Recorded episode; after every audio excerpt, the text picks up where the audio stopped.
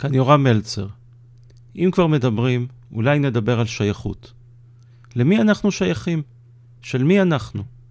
כשאנחנו נולדים, אנחנו של אבא ושל אימא. כולנו. זה הילד של השכנה ממול, אמרו בשכונה והצביעו על ילד מאומץ. וכך הוא היה, שלה, לגמרי, והיא הייתה אימא שלו. לאחר מכן, עם חלוף השנים, אנחנו נעשים שייכים לאנשים אחרים ולגופים אחרים.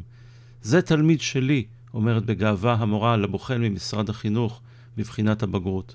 זאת הנציגה שלנו באליפות האתלטיקה, אומרים בבית הספר.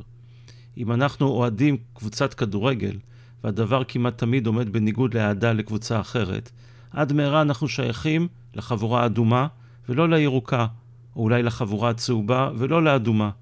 כל קבוצה ומסגרת שאנחנו מייחסים את עצמנו אליה, נקשרת אלינו ואנו נקשרים אליה. והקשר הוא סוג של שייכות. אנחנו במקהלה, אנחנו שייכים לה. אנחנו בהקבצה א' במתמטיקה, אנחנו משתייכים אליה. כילדים אין לנו הרבה ברירה. לא רק בשייכות להורינו ולמשפחה, אלא למסגרות רבות שאנחנו מוצאים את עצמנו בתוכן, ועד מהרה אנו מגלים שאנחנו שייכים אליהן.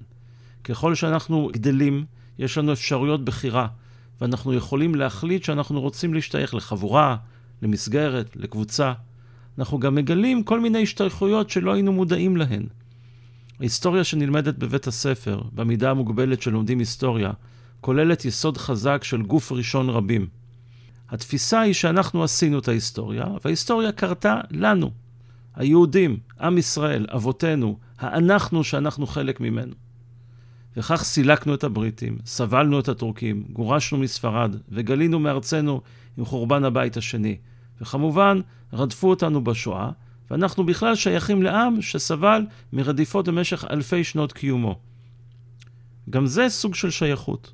אנחנו משתפים איתו פעולה בשנותינו הרכות, ובלב רבים מאיתנו השייכות נותרת מובנת מאליה אולי אפילו כל החיים. זאת ההיסטוריה שלנו, זה העם שלנו, זאת הארץ שלנו, זאת השפה שלנו, וזה הסיפור שלנו. כל אלו שלנו, ואנו שייכים לכל אלו. ואז אנחנו מתים. אם יתמזל מזלנו ומותנו רגיל פחות או יותר, אנחנו נותרים שייכים ליקירינו ולאחרים הזוכרים אותנו. גופתנו, זאת השייכת לנו בשיוך מוחשי, אחרון, זמני בהכרח, מטופלת כפי שמטופלת, והעניינים באים לסיומם בדרך הרגילה.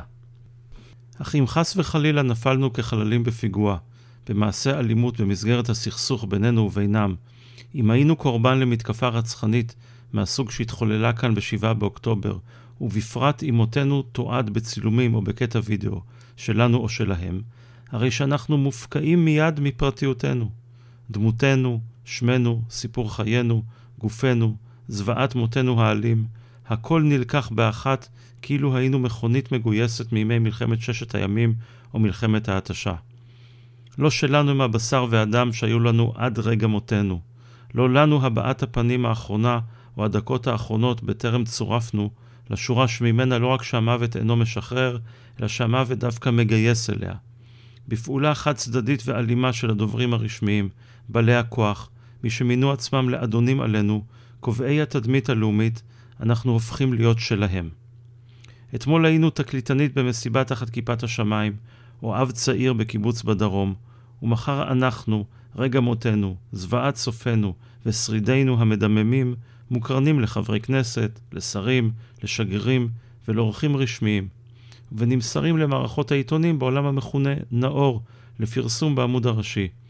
ועוד חזון למועד, ומי יודע לאן עוד נגיע, בשירותנו הכפוי מטעם המופקרים והמפקירים השולטים במדינת ישראל, אלו שהפקיעו אותנו במותנו וממשיכים לעשות בנו כרצונם, בנו החיים, בנו המתים. אז הנה דיברנו על דברים שהם שלנו, ושאין לאיש זכות לקחת מאיתנו לעולם. כי אם לא, עדיף לשתוק, לא?